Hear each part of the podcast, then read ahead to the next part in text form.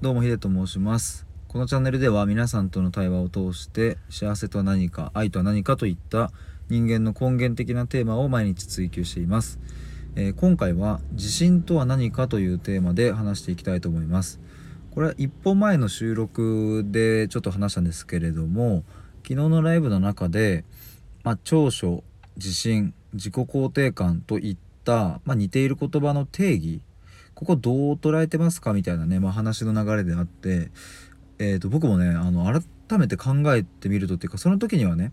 こう思ってますっていうふうに言ったんですけれども、あのそれを時間をとって考えたことは正直あのなかったかなっていう。まあ過去にはあったしなんかそれをこう例えば本とかでねこう読んだりとか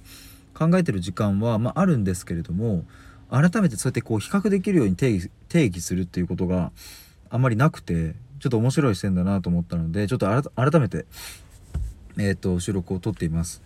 で、えっと、今回は地震なんですけれどもまあこれもですねよく、まあ、ここ最近は自信を持つためにはどうしたらいいのかとか、うん、と自信が高い人の特徴とかね逆に言うと自信が低い人はこういうことばかりしているとかなんかそういう言葉だけがなんか一人歩きしているというかね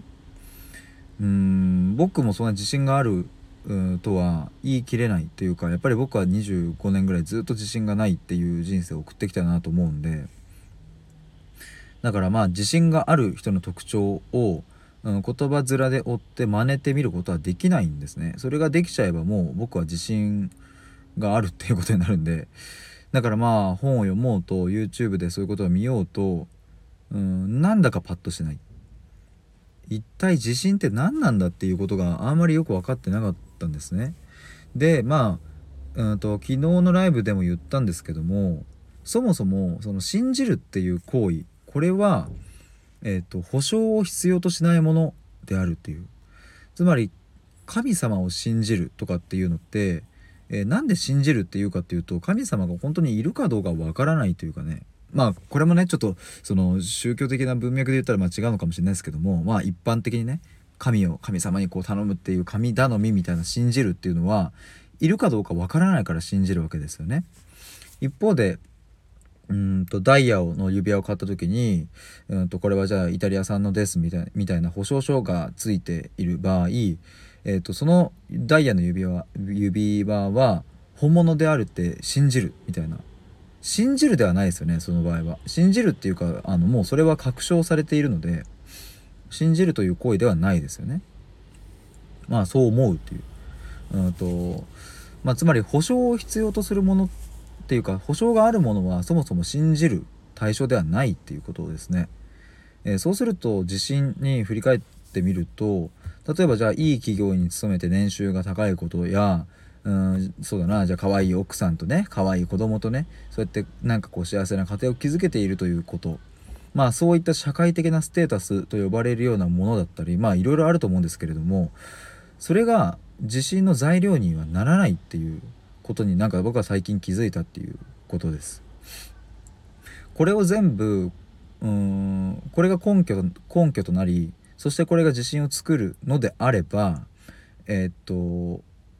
そうですねあのなんか辻褄が合わなくなっちゃうんですよねつまり、えっと僕の知り合いの人でも別に結婚もしてなければ子供もいなければ別にねそんなに社会的にじゃあすっごい地位かっていうとそうでもないっていう人が別に普通に幸せだっていう人はいっぱいいるし。うん、ってことはそこに根拠はいらないっていうまあことなんですよね。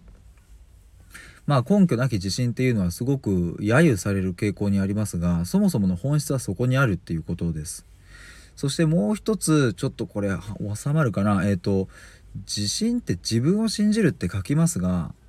そもそもこれ違った見方もできるんじゃないかっていう。それはつまり、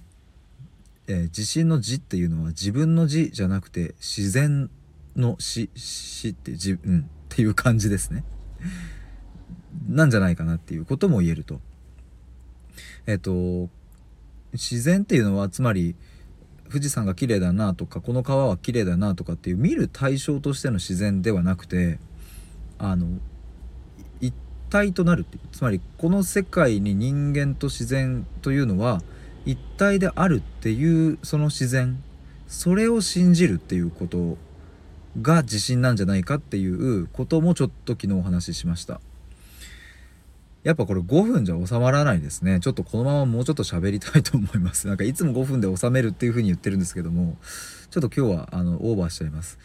えっ、ー、とどういうことかっていうと例えばそのライオンやシマウマっていうのは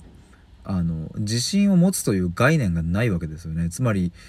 思考力がない、えー、人間のような頭脳がないから別に誰かと比較したりとかしないんですよね。まあ厳密ここ厳密に言えばするのかもしれないけど、まあ、人間みたいにはしないですよね。だからうわあのライオンなんか餌取るのうまいし俺より足速いしそれに比べて俺はなんか足も遅いし噛みつく力も弱いし